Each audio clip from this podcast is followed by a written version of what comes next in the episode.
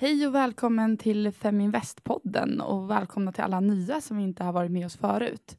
Jag heter Anno och är projektledare på Feminvest och sitter här med Eva. Hej! Ja, vad kul att vara tillbaks i poddrummet igen. Eva Truin heter jag och är Sverigechef på Nordnet.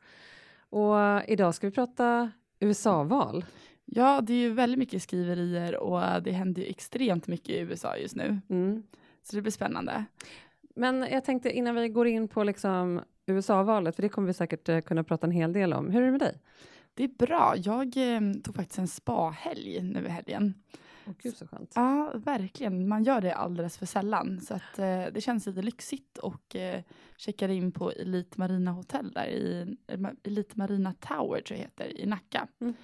Så det var väldigt härligt. Så jag var där i helgen och eh, skämde bort mig själv lite. Mm, det ska man investera i ibland också, investera i sig själv. Eh, jag själv har ju varit eh, sjuk faktiskt eh, förra veckan. Eh, så det är väl också en del som en så här, lite lärdom av att investera kanske lite mer i sig själv. Ibland kör man på rätt hårt. Eh, Det är ju verkligen eh, lätt att göra det och på tal om hårt så har ju vi ett event här nu på måndag. ja. Ehm, och det är så himla roligt för vi, vi får sån tryck på event och vi är absolut ledsna att många kanske inte kan få chansen att vara med men det är Mm. väldigt roligt att vi får sån tryck som vi får. Jag tror det var fullbokat på eh, en halvtimme och vi har över 90 personer på reservlistan. Det låter bara som att vi måste skaffa större lokaler här nu. Större lokaler och fler event. Ja, men, Men- Det, det löser vi väl. Ja, vi kämpar på det. Nu har det ju varit så mycket fokus här för vi kommer ju till Malmö den 17 och 18 november. Mm. Så att det är ett kvällsevent den 17 och den 18 så har vi ett frukostevent med bland annat er. Jättekul. Ja, men det ser jag verkligen fram emot. Och, eh, vad härligt, du har varit på spahelg och jag har kurerat mig, så nu är vi redo att köra igång. Vad, vad tror vi egentligen kommer hända i USA? Ska vi börja där? Vad tror vi om det här valet? Ja du, eh, man kan väl säga så här att det, det...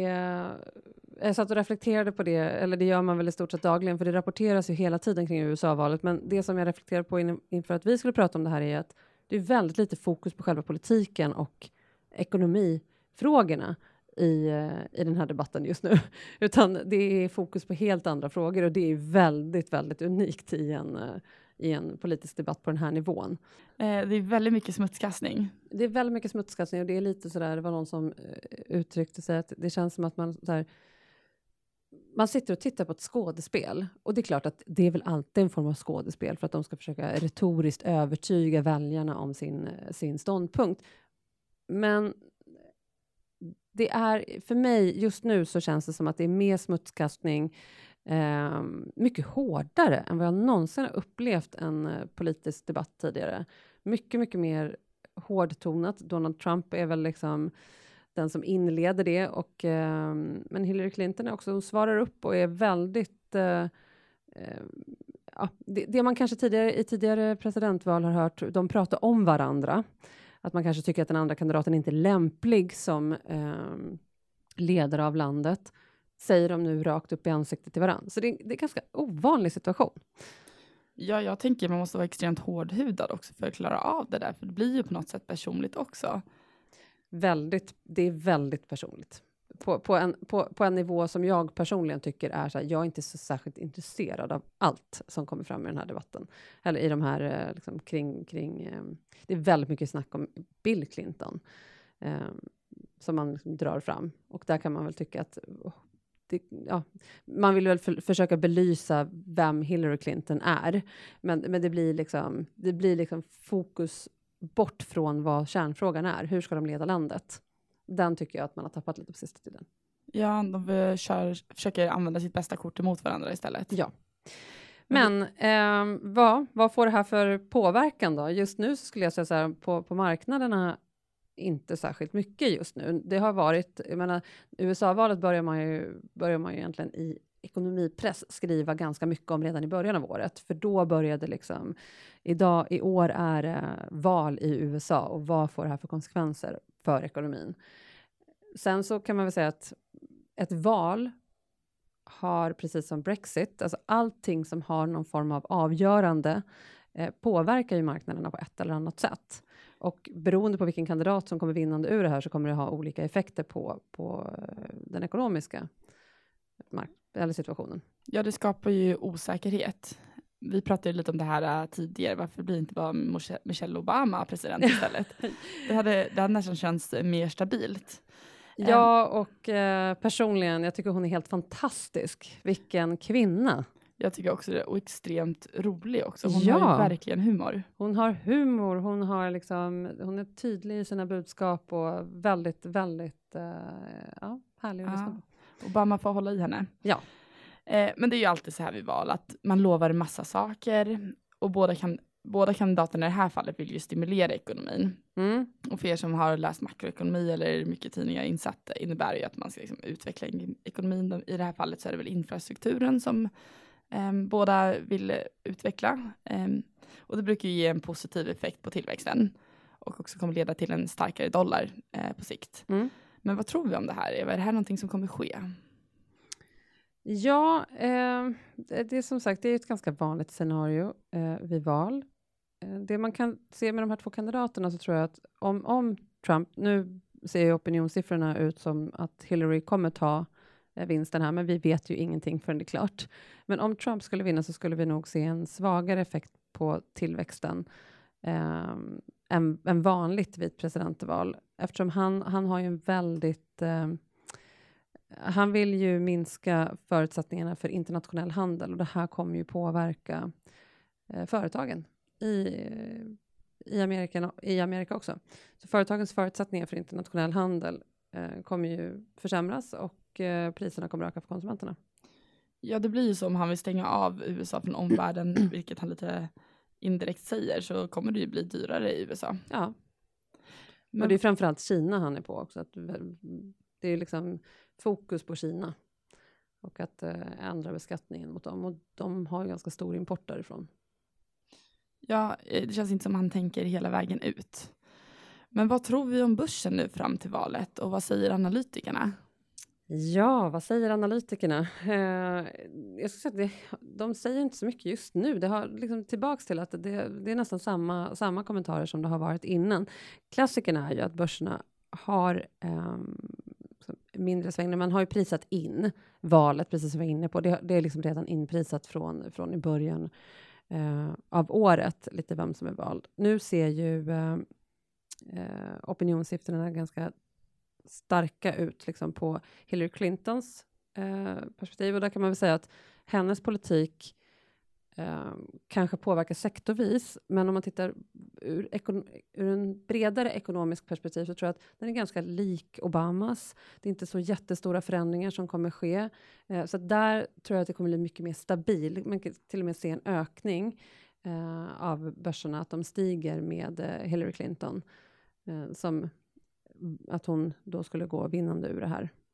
Eh, men inför slutskedet eh, på på den här valkampanjen så kommer vi säkert se orolighet på börserna. För att nu, även om det visar, vi, vi fick ju Brexit är ett praktiskt exempel där man trodde en sak, men där vi fick ett helt annat resultat. Uh, och vi vet inte alls vad som kommer hända de här sen, sista veckorna nu innan valet. Det, vi kommer se orolighet och, och osäkerhet, gillar inte börserna. Då brukar det bli lite svängigt. Men de som gillar, gillar osäkerhet på börsen det är ju daytraderna och ja. dagens gäst är ju Tobbe Rosén. Ja.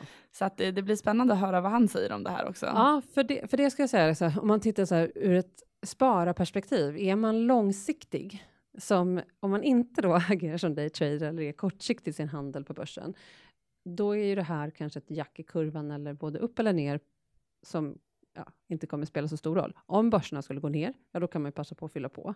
Annars så kan man bara ligga stadigt i båten också.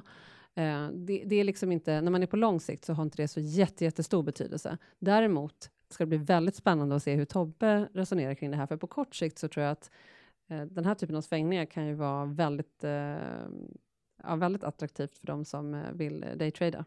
Ja, jag tror att de flesta daytraderna kommer att sitta klistrade framför datorerna. Mm. Men vad händer nu då med börsen om Trump vinner? vad tror vi händer? Ja, eh, det, det, har skrivits en del eh, rapporter om det här, eh, men eh, jag tror att det, vi kommer få en svagare börsutveckling, för det är betydligt mer osäkert. Också Trump som person är ju liksom så här, vad, vad kommer han att göra om han får makten? Eh, så att jag tror att vi kommer få en svag börsutveckling på kort och medellång sikt.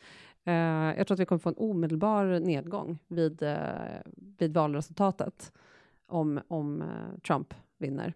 Ja, jag läste också någonting att de trodde att eh, 6% ner. Ja, det är väl SCBs rapport som har, har skrivit att de tror på en omedelbar nedgång om 4 6% på S&P 500 och att då vi här i Stockholm på Stockholmsbörsen skulle få en ännu hårdare effekt så att en omedelbar nedgång på någonstans 8 10 procent. Ehm, men eh, det, det, som också kan påverka oss är att man kan ju tänka sig att kronan försvagas vid en Trump-seger eh, eftersom han har en betydligt mindre frihandelsvänlig politik. Ehm, så att det, det, ja, större osäkerhet. Jag tror att vi kommer få, går Trump ut som vinnare så kommer det bli fler frågetecken och det vet vi inte riktigt eh, gynnar börsklimatet. Nej, um, jag hoppas inte att uh, Trump vinner. Um, Nej. om, så jag hoppas att vi inte kommer Det lyser kanske igenom var vi står någonstans. Men... Ja, speciellt också hans uttalanden om eh, kvinnor. Jag tycker det är fruktansvärt ja, det är att det är 2016 och sådana här kommentarer släpps. Det är, jag tycker det är hemskt. Men om Hillary vinner då, som vi är lite pro, vad mm. tror vi mm. händer då?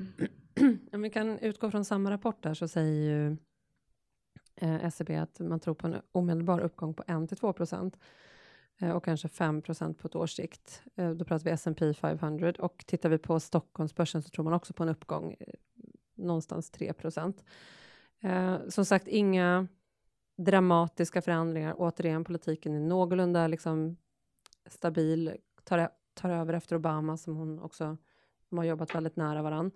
Ehm, Det förväntas ju mindre radikala förändringar. Man tror inte heller att dollarn kommer få någon större effekt av det här. Det är mer förutsägbart, men hon eh, har ju uttalat sig ganska hårt under sin kampanj gällande bank och läkemedelssektorn. Eh, så att hon har ju förklarat, eller liksom, det hon har drivit är ju att det behövs eh, prisregleringar, eh, till exempel, eh, och hårdare regleringar kring det här. Så att man kan däremot se, tror jag, sektorer som drabbas hårdare, det vill säga bank och läkemedel, biotech, eh, om Hillary Clinton vinner. Där kommer det bli en större osäkerhet. Så att om vi ska sammanfatta där så tror vi att eh, vinner Trump så tror vi på en kortsiktig nedgång. Ja. Vinner eh, Hillary så tror vi på kanske en svag uppgång. Ja, men där man kan ha lite, vara lite vaksam på olika på sektorerna då som Precis. hon kanske har gett sig på. Hålla koll på regleringarna, ja. vad egentligen sker. vad det är hon kommer genomföra. Så hur ska man tänka nu inför valet? Om vi, om, man är ju olika typer av investerare. Om mm. man är som långsiktig investerare, mm. ska man ta bort sina pengar från börsen? Vad tror vi? Nej, skulle jag säga. Som långsiktig investerare, som jag sa innan, eh, för oss som är inne på aktiemarknaden på lång sikt, tre till fem år eller ännu mer, eh, så ja, om Hillary vinner så kommer det gå upp. Om Trump vinner, då kan vi, som, som vi har resonerat kring förut, då kan man se det som lite rea eh, och i sånt fall fylla på i sin portfölj. Men att gå ur nu skulle jag inte rekommendera om man inte behöver pengarna förstås, för att då ska man inte ens vara på, på aktiemarknaden. Men annars så tror jag att man kan vara liksom, hålla sig kvar och sen så i sånt fall fylla på. Eh, det man kan vara lite vaksam på är ju då biotech, eh, om man ligger väldigt, väldigt tungt i biotech-delarna eh, så kan man fundera på om man ska liksom diversifiera sig lite mer då. Väga om portföljen lite. Mm. Bra. och eh, om man är kortsiktig, eller kanske har en del av portföljen som är kortsiktig, hur ska man tänka där? Ja, men här, det, här, tror jag liksom, här tror jag vi ska lämna över till vår expert som kommer sen, och, och Tobbe faktiskt, och, och ut, prata lite mer kring det, eftersom eh, jag är ju i mig själv inte en kortsiktig sparare. Men, men det jag skulle säga generellt se så, ja, är man kortsiktig, då kan man behöva säkra sig också. Men, men det finns ju också en väldig möjlighet för volatilitet, alltså att, det, att du får svängningar på marknaden nu inför valet och att du då har möjlighet att göra eh, bra klipp på, på handeln. Men, men, som sagt, eh, i det här fallet så bör man ha kunskap om vad man håller på med. Så om man tar Trump då, som har pratat väldigt mycket om hur han vill reglera handel från Kina, eller egentligen stå, verkligen höja skatter och annat, så kan ju faktiskt eh, asiatiska bolag påverkas av eh, hamna i en liksom, högre rörelse inför valet, om det börjar luta mot Trumps håll till exempel, att det blir större osäkerhet kring dem också. Ja, nu hoppas vi verkligen att det inte är fallet. Ja. Men vad tror vi om börsen efter valet? Tror vi att det här kommer vara en tillfällig effekt som Brexit var? Som, där återhämtade sig börsen ganska snabbt. Mm. Vad tror vi om det amerikanska valet? Ja, men jag, jag tror att det är så otroligt avgörande vem som, vem som går vinnande ur valet.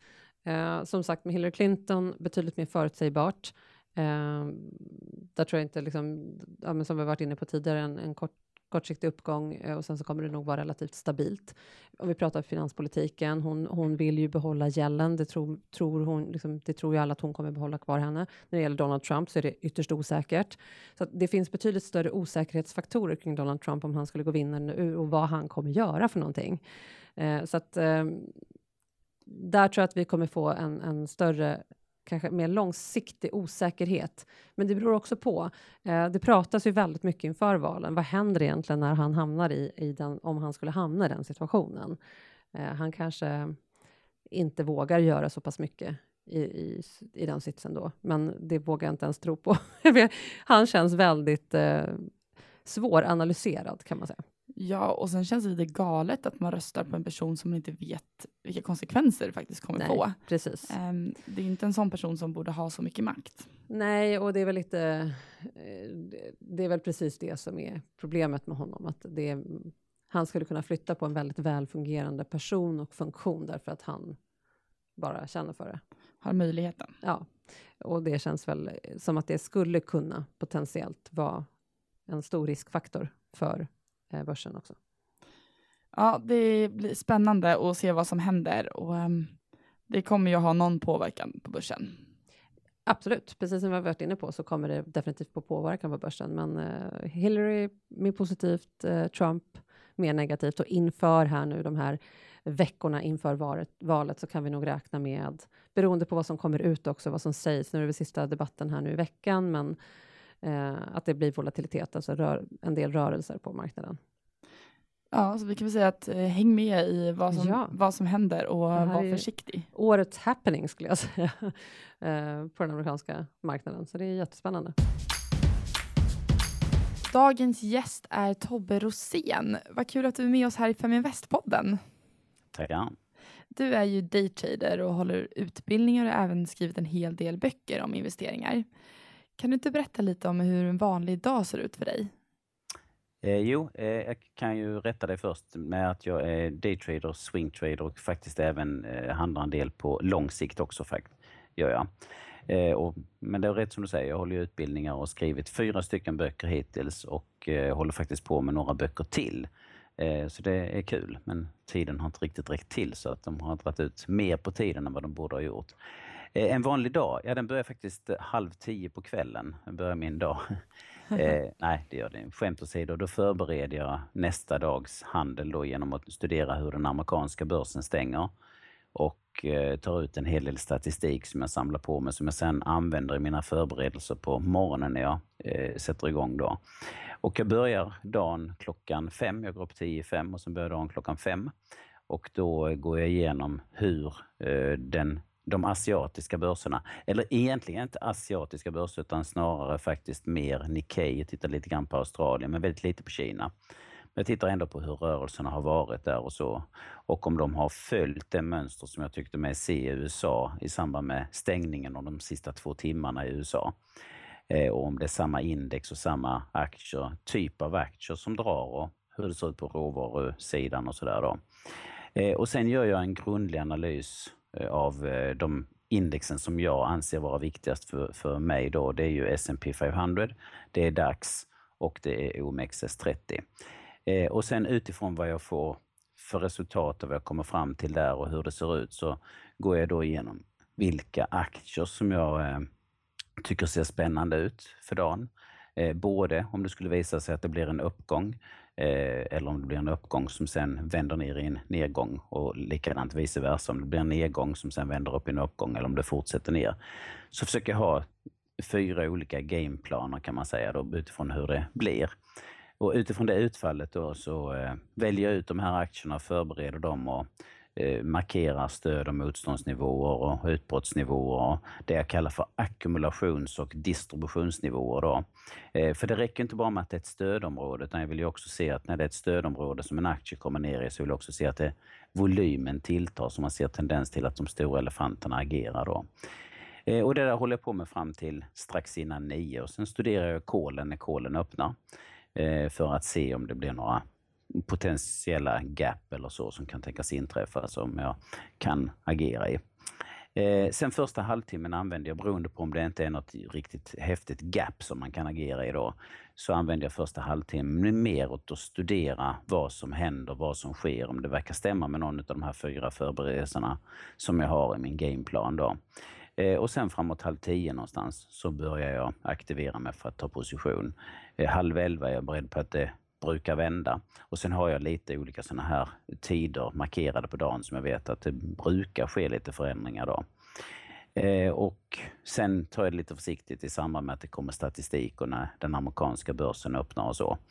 Eh, och sen är jag då lite beroende på hur dagen har utvecklats och hur det ser ut framåt eftermiddagen då, framåt när vi närmar oss stängningen så brukar jag fundera över om det nu till exempel har fallit ner under eftermiddagen eh, fram till de sista timmarna och sen visar tendens till att vända upp. Kan det vara en bra strategi att kanske ta position innan stängningen eller ska jag vända, vänta till nästa dag då? Eh, och sen håller jag på och handlar. In i de flesta fall så handlar jag in i kaklet till börsen stänger. Eh, och sen sista halvtimmen eh, alltså inte sista halvtimmen av börsuppdagen då, utan sista halvtimmen som jag jobbar innan jag stänger datorn, det är från halv sex till sex. Och då för jag in allt det som jag gjort under dagen i min tradingjournal och går igenom vad jag har gjort och om jag har följt mina regler och, och så vidare och hur det ser ut och försöker se om jag kan förbättra någonting inför nästa dag och sådär. Så att det, det kan man säga, det är väl en normal dag ungefär för mig. Ja, det låter ju som du eh, eh maximerar tiden kan man säga, håller koll på klockan.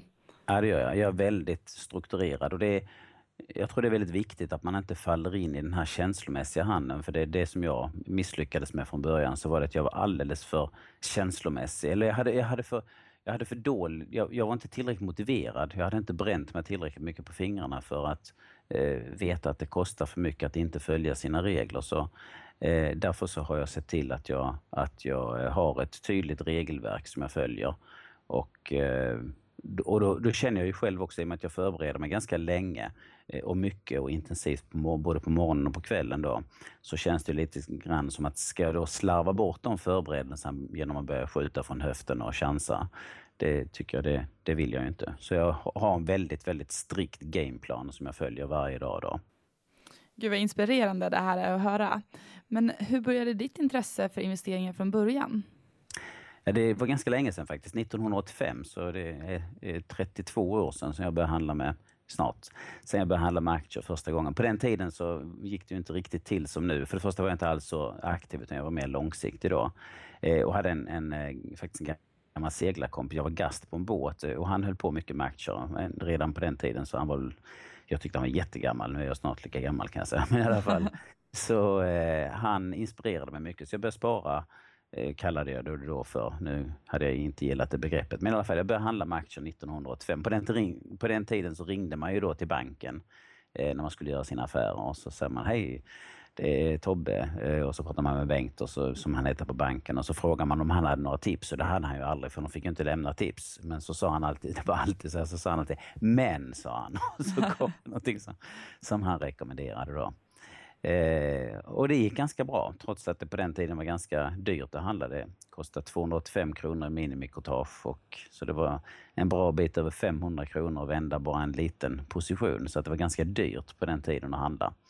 Men eh, det gick ändå ganska bra, eh, åtminstone i två år. Sen i oktober, 19 oktober har jag för mig att det var 1987 när vi fick the Black Monday och Dow Jones föll med över 20 procent på en dag. Då fick jag ju reda på att aktier kunde tydligen gå ner i pris också. Det hade jag inte riktigt, jo det hade jag klart förstått, men det hade gått, tyvärr vill jag faktiskt säga, tyvärr så hade det gått alldeles för bra. Och det är lite grann dilemmat också när man håller kurser och utbildningar att Eh, jag brukar säga lite skämtsamt när, när, när man har varit på kurs hos mig så brukar jag säga att nu får jag verkligen hoppas att ni går hem och förlorar pengar.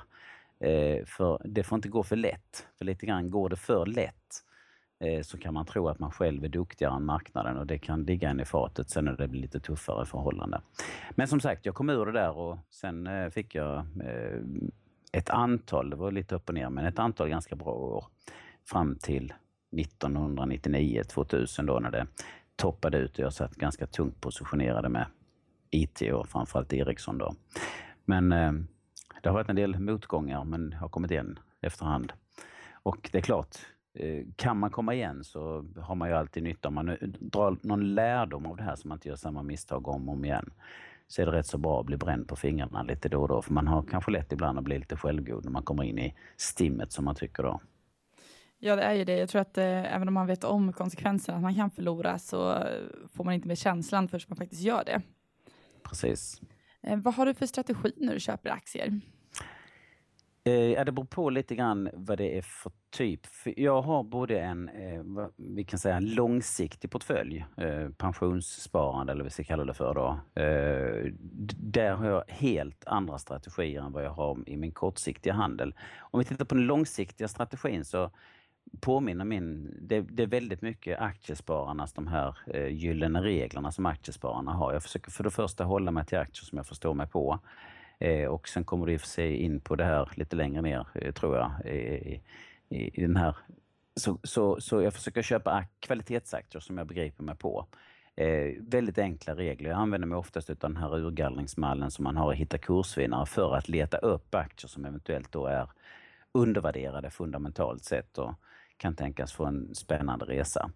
Eh, så att eh, där är det fundamental analys som skapar ett underlag av aktier som jag tycker är intressanta. Men jag handlar aldrig eh, aktier utan att titta på dem tekniskt. Jag tycker det är det tekniska, som, tekniska analysen som ska bestämma om det är köp eller sälj. För problemet med fundamental analys är att ett, det är väldigt många felkällor. Eh, det är väldigt många parametrar, många, många nyckeltal och annat som man kan tolka på olika sätt. Då. Eh, tolka fel eller tolka rätt eller så. Då. Så jag brukar alltid vilja ha en teknisk signal, teknisk setup för att jag ska, för jag ska handla då. När det gäller mer på kort sikt så eh, eh, beroende på hur marknaden ser ut, om den som den är nu till exempel då när både S&P 500 och DAX befinner sig i någon form och även till viss del eh, OMXS30 befinner sig typ i någon trading range och står och slår lite grann och inte riktigt kan bestämmas om den ska bryta ut eller så. Eh, då tillämpar jag det jag kallar för jämviktspendlande strategier och då utnyttjar man ju överreaktioner eh, i marknaderna. Så man ser att det skjuter förbi ett medelvärde och lite för långt ner. Då börjar jag leta efter aktier Eh, som, som eh, har goda förutsättningar för en uppstuds. Så likadant när det har gått upp mycket, man börjar se en tendens på att det blir lite, lite avmattning och lite sämre momentum och lite färre aktier som bär uppgången och sånt där. Då brukar jag göra mig beredd på att börja navigera på andra hållet. Så eh, det är nästan alltid teknisk analys, eller det är alltid teknisk analys som styr mina beslut.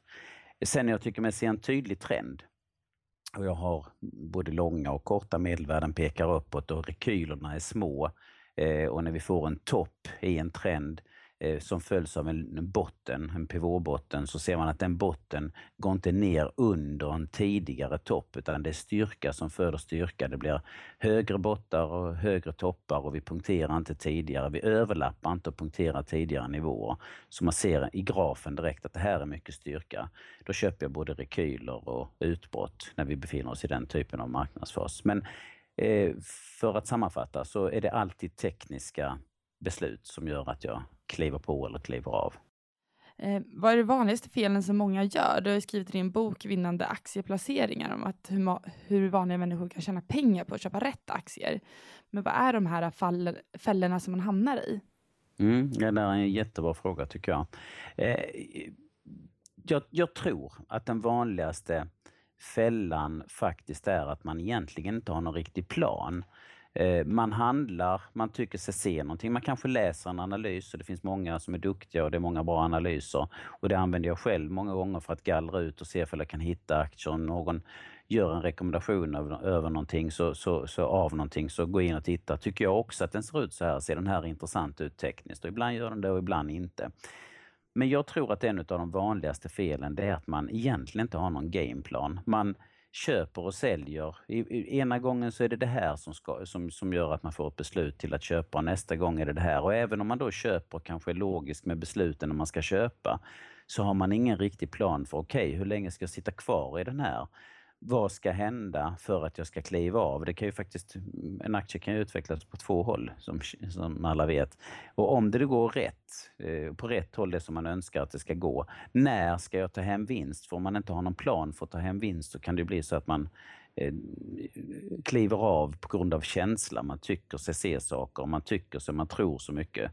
Eh, så jag tror att jag tror att det vanligaste felet är att man inte har någon riktig plan, varken för hur man ska kliva av, om det går på rätt håll eller för fel håll. Och den planen för varje affär måste man bestämma sig för innan man faktiskt verkligen är inne i aktien. För när man väl är inne i positionen, när man väl sitter och har köpt aktien, då är det väldigt lätt att man drabbas och agerar utifrån det känslomässiga planet och det brukar sällan vara det riktiga utan eh, mitt tips skulle nog vara att man faktiskt eh, har en plan för hur man ska välja ut aktier, hur man ska, vad, ska, vad ska vara kriteriet för att köpa och framförallt vad ska vara kriteriet för att kliva av om det går som det ska eller om det inte går som det ska.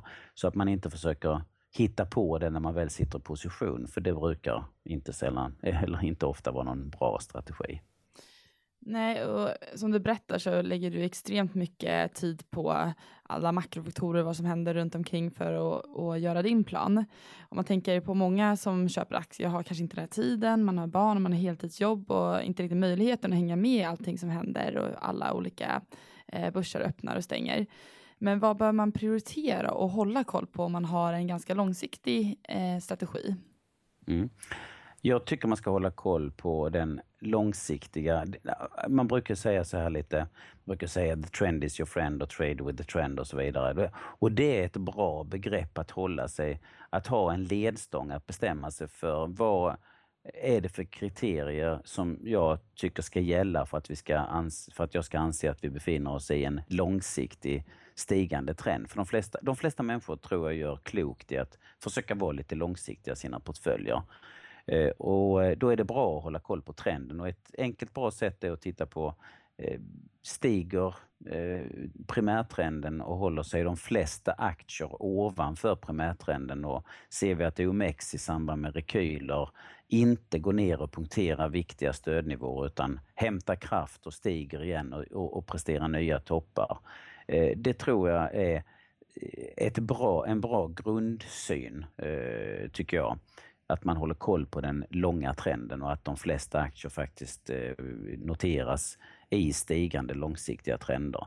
Och då är det ganska bra att man eh, har en palett av aktier som man då tittar på och så tittar man på, på hur primärtrenden ser ut. Eh, det är det ena.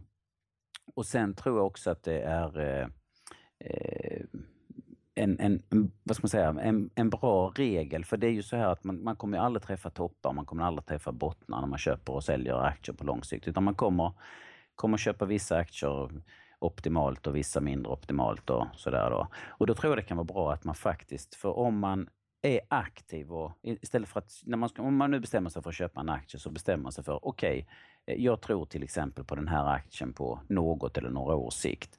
Eh, och jag bestämmer mig för att jag ska in i den. Och istället för att kanske ta hela plånboken direkt, hela den positionsstorleken, att man tar den i ett och samma svep. Att man kanske delar upp den entrén i fem tillfällen till exempel. Och så köper man eh, en femtedel varannan vecka eller en gång i månaden då. Så om man sprider ut det här på fem månader, då kommer man ju förmodligen i de flesta fall att få ett ganska bra snitt. Man träffar inte botten och man köper inte på sämsta pris utan man får ett ganska bra snitt. Och Sen tror jag att en, en bra regel är att göra tvärt emot alla andra. För de flesta andra volymerna på börsen är oftast som sämst och som lägst när börsen har fallit länge.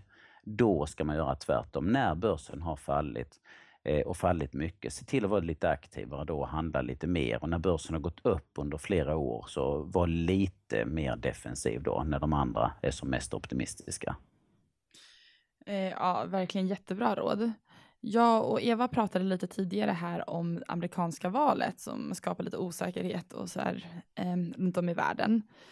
och vi pratar om att uh, vinner Hillary så tror vi på kanske en svag positiv uppgång och vinner Trump kanske en, ehm, en nedgång. Eh, ganska rejält säger väl analytikerna kortsiktigt.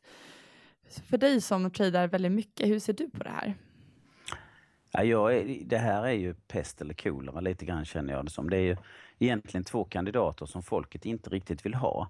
Och det känns lite grann som, jag tror jag skrev det faktiskt på Twitter i morse till någon som hade kommenterat det amerikanska valet. Det känns lite grann som att det känns ungefär som om man har eh, en eller två, en, en jättefin bil som man är väldigt nöjd med. Och så bestämmer man sig för att byta bil och så åker man iväg och tittar och tittar och tittar och tittar och så byter man bil och så hamnar man så får man så här Eh, och så finns det bara skit. Och så, men ändå det är duktig försäljare. Så säljaren lyckas övertala en att köpa en bil och stoppa massa pengar i bilarna. Så får man en bil som är mycket, mycket sämre. Mycket sämre på alla sätt. Och det känns lite grann som det är så nu. Man har en, tycker jag då, en president som, som är eh, statsmannamässig och som är, eh, har många kloka idéer och, och sund och klar och redo. Det känns inte som man har så långt till till eh, och triggas igång av olika saker. Och så helt plötsligt så, så är det två stycken som bara står och skriker och gapar på varandra och det är väldigt primitivt. Och jag tror ju, av två onda ting så tror jag att alla är rätt överens om att skulle för då mot all sunt förnuft Trump vinna så eh, då eh, jag i alla fall kommer vara väldigt försiktig om han vinner, åtminstone till man ser vad det blir av det. Och det är mycket som står och väger med mig. Ska man höja räntan i USA? Ska de här ledande indexen, eh, DAX och, och S&P 500, ska de bryta upp med kraft över sina motståndsnivåer eller inte? Och just nu så står det och väger. Och jag kan mycket väl tänka mig om Trump vinner att det faktiskt blir en trigger för, för många att dra ner sin risk och att det kommer bli en nedställd därefter. Ja, nej, men det, det är ju så. Um är, man ska inte gå in med mer än vad man har råd att förlora och det är väl kanske den viktigaste regeln när man går in på investeringsmarknaden överhuvudtaget. Helt klart. Eh, vad är de vanligaste frågorna du får när du är ute och föreläser? Ja, det är det som, som är minst viktigt av allt. Eh, och det är hur mycket pengar kan jag tjäna som day och swingtrader? Det är absolut det vanligaste. Det och så fråga om strategier. Det är det jag alltid får frågan om. Så brukar jag säga att det, det är faktiskt, även om det inte är det svaret som, som eh, de som frågar vill ha, så det absolut viktigaste, för det är lite grann så att vår hjärna förstår ju inte vissa ord som inte har neg eh, negativa uttryck och så. Det förstår inte hjärnan. Som vi säger att jag vill inte förlora pengar så är det precis det man kommer göra. Eh, man ska fokusera på processen istället. Man ska fokusera på det som ska göras. och Man ska fokusera på att följa sina regler. Eh, det är det absolut viktigaste. För sen det, kan man det, kan man följa regler och, är, och gör det man ska, då är det ju lätt sen. Det är ju bara att man har strategier som fungerar i det som marknaden just nu ger en, så, så kommer det ju gå bra om man är uthållig och gör det tillräckligt många gånger. Men om man bara fokuserar på, och, och, och det är ju så om vi fokuserar på att, på att inte förlora pengar, det förstår ju inte hjärnan. Hjärnan förstår bara ah, förlora pengar, förlora pengar, förlora pengar. Så det blir som ett mantra. Och om vi då är så rädda för att förlora pengar så att vi är rädda för det, då kommer vi kanske kliva av snabbt så fort vi får en liten, liten nedgång. Och då kanske vi sätter våra stoppar så tajt så vi hela tiden blir utstoppade. Och följden blir när vi är rädda för att förlora pengar, det blir att vi hela tiden förlorar pengar istället.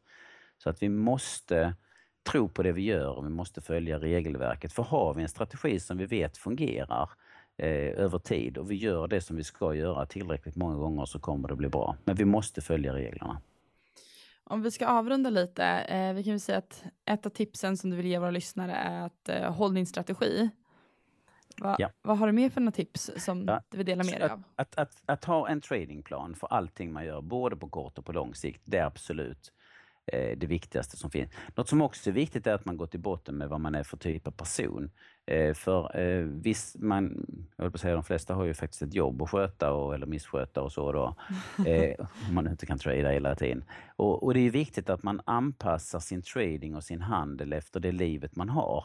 Jag menar, kan jag sitta med datorn eh, hela dygnet och, och, hela dagen, då är det ju, kan vi ju handla på ett sätt. Men kan jag bara titta till min, mina innehav och, och det jag ska göra på kvällen så måste man anpassa strategier och köp och sälj och sånt efter det. Då. Eh, och framför allt så tror jag att de flesta ska nog börja med att köpa aktier som man förstår sig på, med, gärna med hög direktavkastning, eh, trygga, säkra papper eh, och eh, sen handla hyfsat regelbundet och aldrig, inte köpa sina positioner när man köper på längre sikt allting på en gång utan sprida ut köpen lite grann. Då kommer man få ett bra snitt även om man inte träffar bottnar och så, så kommer man få ett bra snitt i alla fall på sikt. Så det är väl mitt råd, att eh, följa regler och att inte handla allt på en gång och så försöka identifiera trenden och följa med den. Det är lättare än att gå emot. Tack för de tipsen och tack så jättemycket för att du var med oss i Fem i Västpodden. Tackar, trevligt. Tack så jättemycket för att ni var med oss idag och kom gärna med feedback. Vi vill ha mer ja, feedback. Det vill vi. Och vi eh, kom gärna också med liksom, tankar och inspiration till vad ni vill att vi, eh, om det är på lagom nivå eller ni vill att vi utvecklar mer eller vad, vad ni önskar. Ja, mm. men det, vi rundar av så. Vi gör det. Tack för idag. Vi är tillbaka nästa vecka. Ha det bra.